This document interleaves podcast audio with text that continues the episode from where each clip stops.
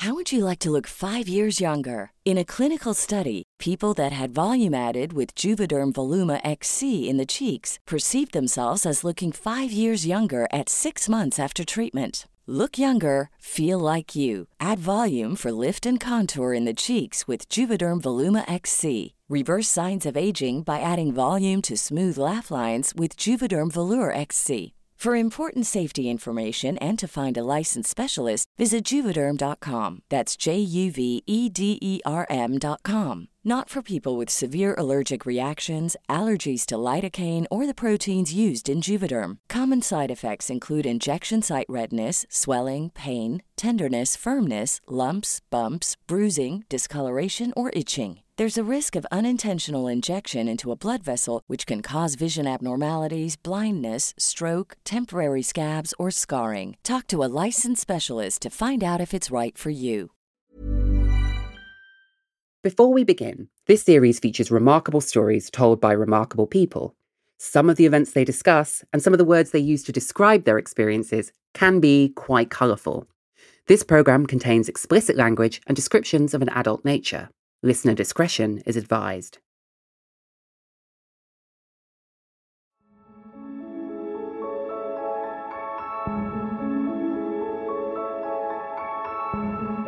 I was nervous all the time, scared all the time. I carry fear with me a lot. To this day,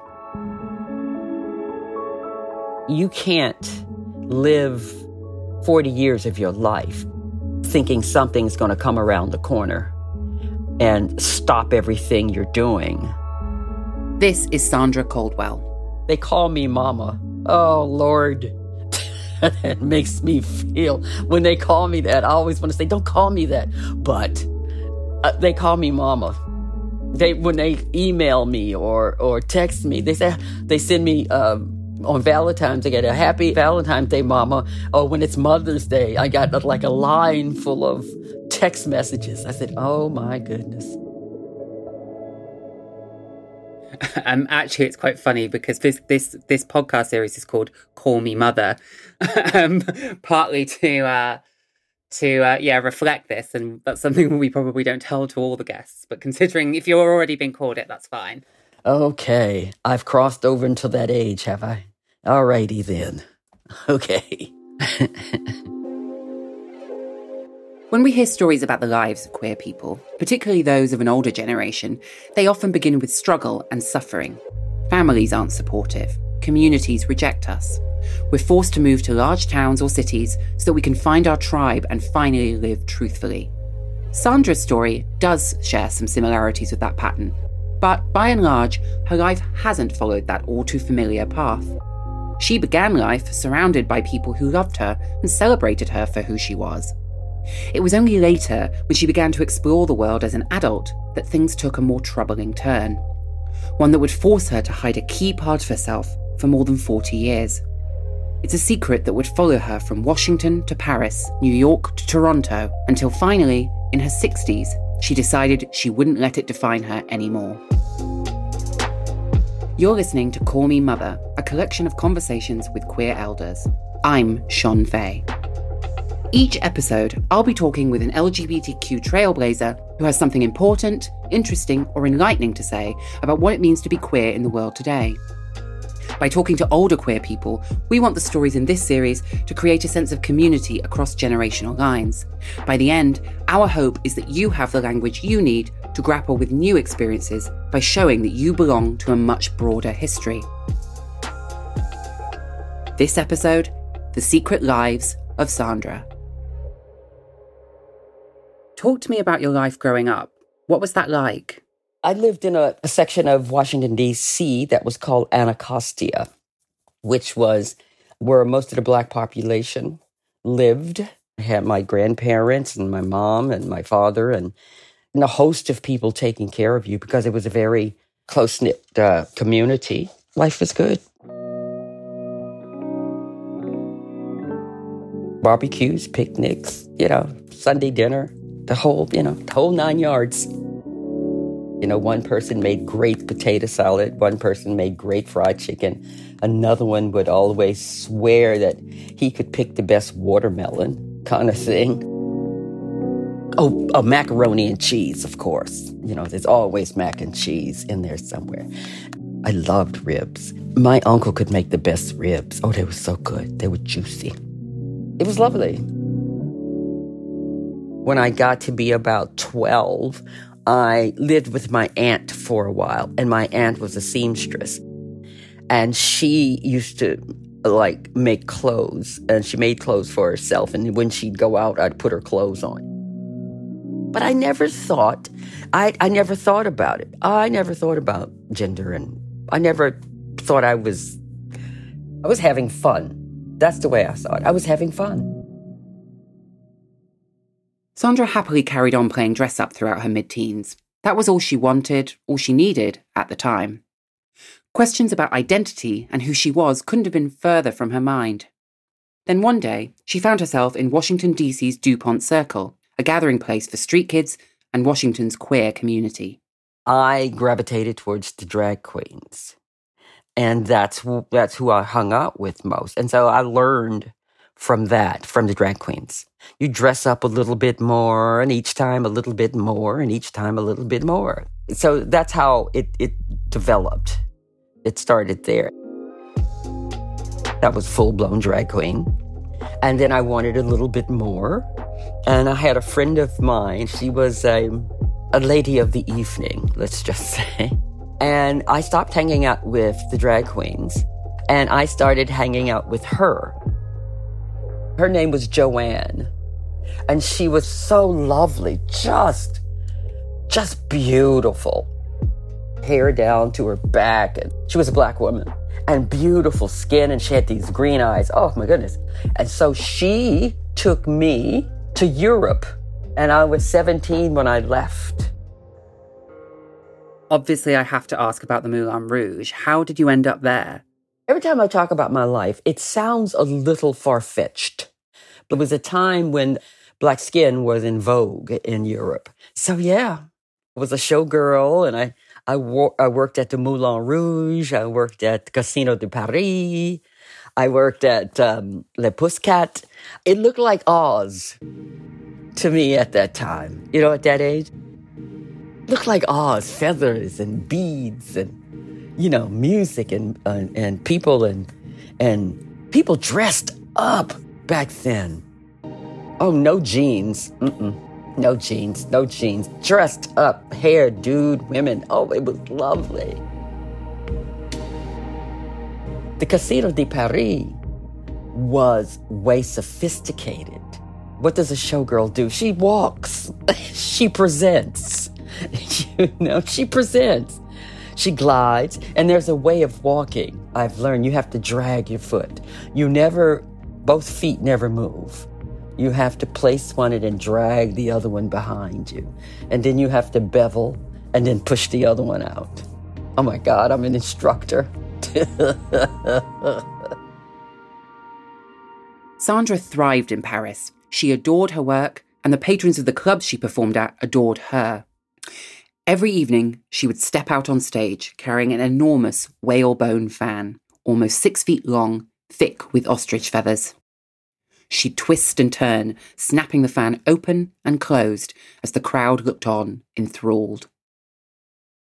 But, as much as she loved burlesque, she gradually began to realize she needed more. The term drag queen no longer felt like it was enough to describe who she was. And so, after a couple of years in Europe, she decided to come home. My mother, God, God bless her, was right by me. She knew. She knew what we had to do. She went with me through all the um, different stages. Um, there were like four or five stages you had to go through at the time. So she went with me through all the stages. The only thing she didn't do was go with me, which was a journey in itself. Good Lord. Oof. Where did you have to travel for the stages of assessment for hormones? Are you talking about? When did I start to get boobs and this and that and the other thing? Um, well, they called it at the time sex reassignment. I had to go from Washington to Trinidad, Colorado. And when you got to Trinidad, you got off the airport in Denver, and then you had to take a bus It was like 10 hours or something. But Dr. Biber was supposed to be the best. That's where I was going. And uh, I remember not having all the money two days before I was supposed to fly. And uh, me and mom, we hustled the money. We got it. And she said, go, just go. I'll make sure the money gets to the doctor. I was thrilled. And it's like a, it was like a new toy. It was like a new toy, you know, like, you know, it was very wee, wee, a, a new toy. You just want to show everybody. My mom said, no, no, no, no. People can't come over to view. No, no. Uh-uh. So, yeah, it was just, I was, I was very, very excited. And then after a few weeks, you realized it was time for you to move on. Sandra knew she couldn't find anything close to the Moulin Rouge in Washington, D.C. It wasn't that kind of place. But New York, that was different.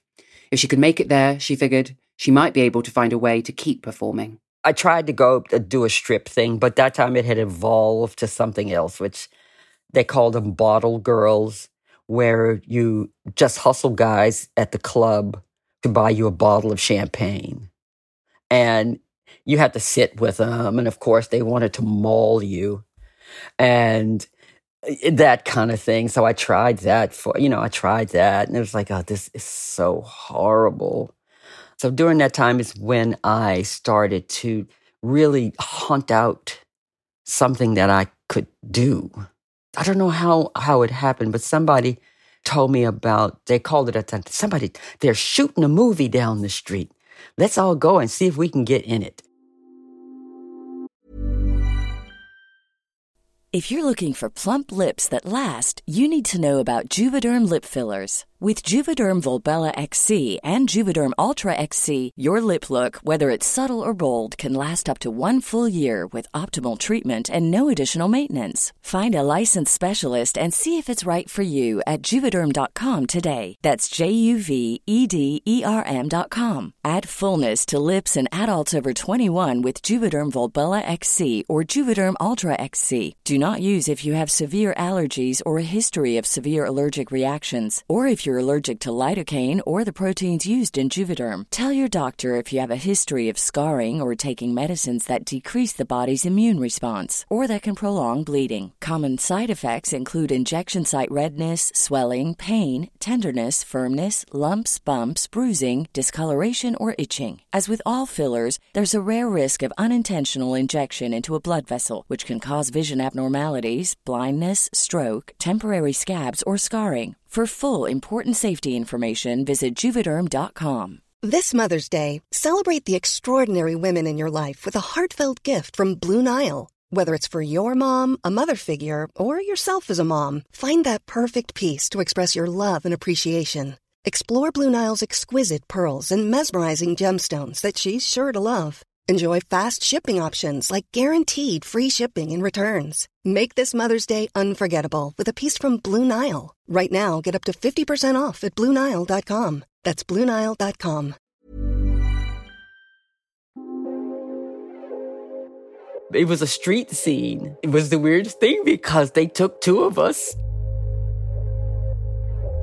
Getting into the business was very different, way different back then.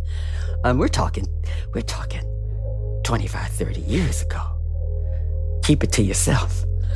And uh, I liked it. I liked it very much. And then I found out that I could pass. That's what they call it. You know, I could pass. I said, oh, I, I did this and nobody knew. Oh, this is so good. I was wondering if you could say what you under- what you meant by that word. Um, what people mean when they say that. It meant living undercover, basically. Living real was one of the uh, key words, living real. It wasn't so much of a choice, it was a necessity back in the day, as I call it, um, because it was a dangerous world for, for you to be trans back then. So uh, you took the risk of being harmed if you chose to try to live the life openly as you possibly could, as you wanted, I should say. Keeping this part of your life secret isn't an option for all trans people, nor do many of us want to keep it secret. But Sandra did. At the time, she felt like there wasn't any other option. This was something she had to do to keep herself safe. And if she had any doubts about whether she needed to hide who she was, those first few years in New York would convince her. After her first taste of the film world, she began looking for an agent and almost immediately started to run into difficulties. Somebody told me about an agency called Ophelia DeVore. So I went up and she said, Okay, let, she, let me take a look at you. And she looked and she said, Walk up and down over here. I walked up and down over here. You have any photos? I said, No, ma'am. So uh, she said, Okay, well, let me take some, you remember, uh, what do you call them? Polaroids. So she took some Polaroids. And she said, Can you come back on like Thursday or something like that? I said, Yes. That Thursday came and I got all dressed up, went to the office. Everything was about to fall into place. The owner of the agency, Ms. DeVore, would be reviewing Sandra's photos personally, and the agency seemed inclined to take her on. But then, one of the receptionists recognized Sandra from her younger days. He had seen my Polaroids before I got there and told Mr. DeVore, I told my T. So they said they couldn't use me. That's how people were back then. Shade. it happened a couple of more times. And incidents like that meant I'm not, no, I, I need to get away, which led me to disappear. Sandra knew if she was ever going to have any hope of living a life free from prejudice, she needed to go somewhere where nobody would know her past. Nobody would know who she'd been before she became Sandra. She left New York then and there and headed instead to Canada. Were you worried about being exposed? I felt like I had to be on my toes all the time. And it was always something that I took with me to a set. And sometimes you could get out of hand with it because you try to for a while I was self-medicating to try to knock the fear knock the fear away. I sabotaged myself like crazy because sometimes if I sabotaged myself, then I couldn't uh, I couldn't get the job. Therefore, I didn't have to be fearful. So I, I was always afraid that if they found out, they'd throw me off the set, or if they found out, the um, union would kick me out the union that's stuff you live with in your head um, because that's what happens. That's what happened back in the day. Now, you couldn't be a trans person and get a job as a woman. No, just no, no. You would have been in jail. Over the next few decades, Sandra did manage to build a successful career as an actress. But with each year that passed, and with each new achievement, her secret only grew and grew. It consumed every aspect of her life her work, her friendships. It just kept getting bigger and bigger, dwarfing every decision. I was getting married and I hadn't told my husband. How did that? If you don't mind talking about it, I don't want to be intrusive. I had lived with my husband for about seven years. We had gone out for seven years. And I never told him that I was trans woman. We were about to get married in about two weeks. So we were moving out of the apartment we were into a home. After after the ceremony, we were going to move right in. I don't I was doing something in bed. I think I was taking a shower and we had packed and there were boxes on the table. And in the boxes were some my personal papers and stuff like that. And I have a binder that I keep that I still have to this day of all my paperwork my trans paperwork, my doctor stuff. I came out the bedroom. He had the binder in his hand. And he was reading the binder. And he was on the page of my uh, gender change papers. He was looking at it. Oh, God. He just stared at me and stared at me and stared at me. And I, and I started saying, I'm sorry, I'm sorry, I'm sorry, I'm sorry, I'm sorry, I'm sorry. And he just looked at me and just walked out the door. I did something terrible. And I think it's wrong. And I think it should never, should never happen again to anyone. That's just wrong. You should, that's taking somebody else's life and adjusting it without them knowing it. It was, it was, yeah.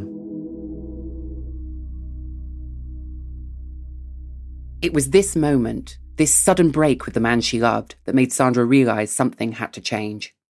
She couldn't carry on living a lie anymore. She didn't want to. But deciding, finally, to give up a secret you've been holding on to for 40 years isn't easy. Having told yourself over and over again that the world won't accept you, and having seen evidence of this fact firsthand, how, after all that, do you find the strength to live truthfully?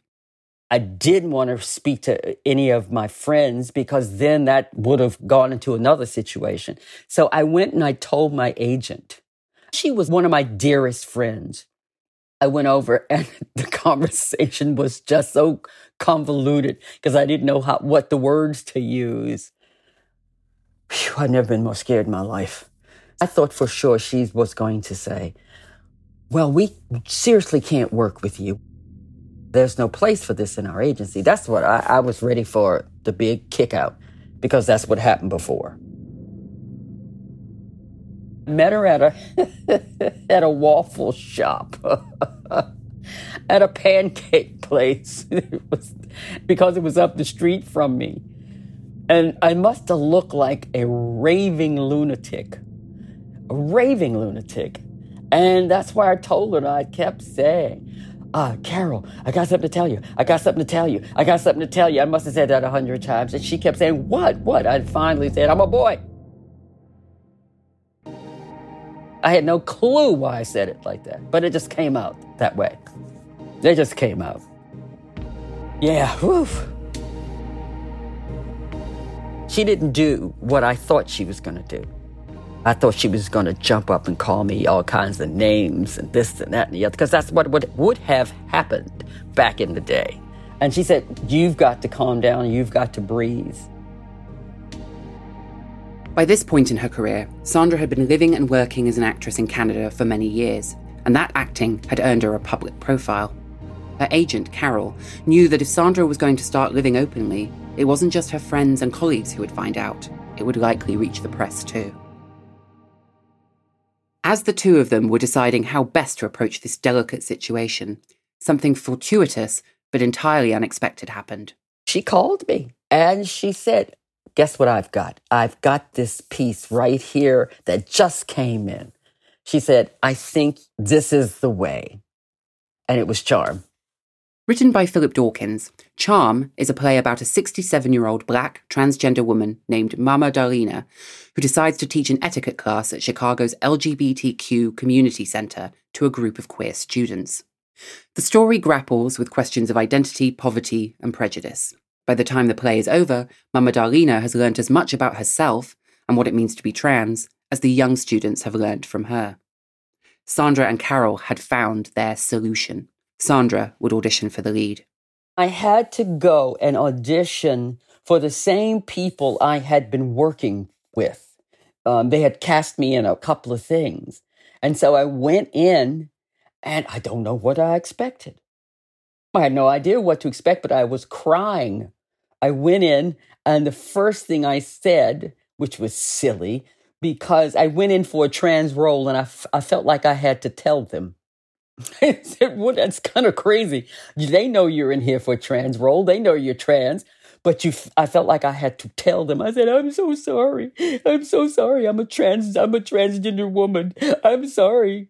And they said, "Okay, okay, it's all right. Go outside and pull yourself together, and then come back." And I came back and I read, but this time I went in as an actress. I didn't go in as a trans woman. I went in as actress. I could relate to everything about this woman, so I spoke in confidence because I knew what she was. I knew what she was talking about. She was a little older than, than I. I know why she made choices back in the day. I, I knew all those things. So my my reading was I felt very lovely. And um, I was getting ready to leave the room because that's what you do at an audition. But they said, why don't you have a seat? And I think by that time they had made up their minds. Um, they said, well, we'd like to offer you the role. I left. It was like walking on the sidewalk going, it was like walking in a puff of smoke. Do you know what I mean? It was like surreal. And I finally thought about it and I went, that's I, when I thought about it, I said, uh oh, uh oh. Folks are gonna know, uh oh. No going back.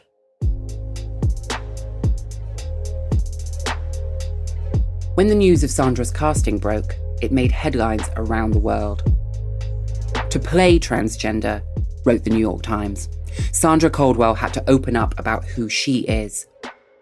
Almost overnight, the weight Sandra had been carrying around with her for more than four decades had been lifted. How do you feel about being an out trans woman now? I'm, you know, I'm I'm still learning, but I just made a decision about 2 weeks ago. I have to embrace this 100%. We have been sitting with ourselves for a year if you haven't learned anything about yourself, if you haven't developed a way to cope with yourself and your stuff, then you've lost your mind.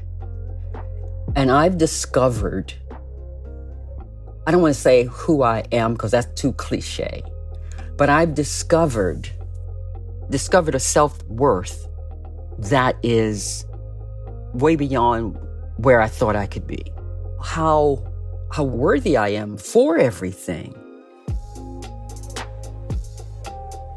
There was one thing, kind of bit of wisdom that you would want to pass on to someone from your own life experience, do you know what that would be? Slow down, make sure you take take a look at everything around you, appreciate everything around you. I wish I had taken the time to enjoy everything I had been given. I've been given some fantastic opportunities. I wish I could have taken them all in to the to the fullest, lived in 100%. I just want people to live 100%. Live 100%.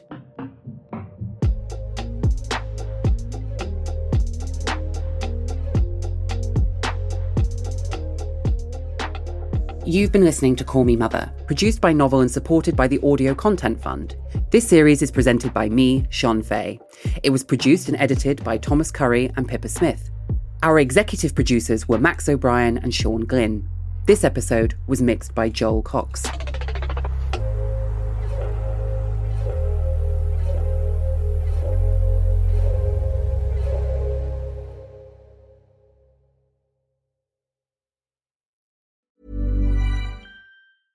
Want to get a chiseled look in the jawline? Sculpt and shape your jawline with added volume from Juvederm Volux XC. Juvederm Volux XC is an injectable gel specifically designed to be robust enough to improve moderate to severe loss of jawline definition. And it is the first and only hyaluronic acid filler approved for the jawline. Add volume to your jawline for a chiseled look with Juvederm Volux XC. For important safety information and to find a licensed specialist, visit juvederm.com that's J U V E D E R M.com. Not for people with severe allergic reactions, allergies to lidocaine, or the proteins used in Juvederm. Common side effects include injection site redness, swelling, pain, tenderness, firmness, lumps, bumps, bruising, discoloration, or itching. There's a risk of unintentional injection into a blood vessel, which can cause vision abnormalities, blindness, stroke, temporary scabs, or scarring. Talk to a licensed specialist to find out if it's right for you. Visit juvederm.com. That's J U V E D E R M.com.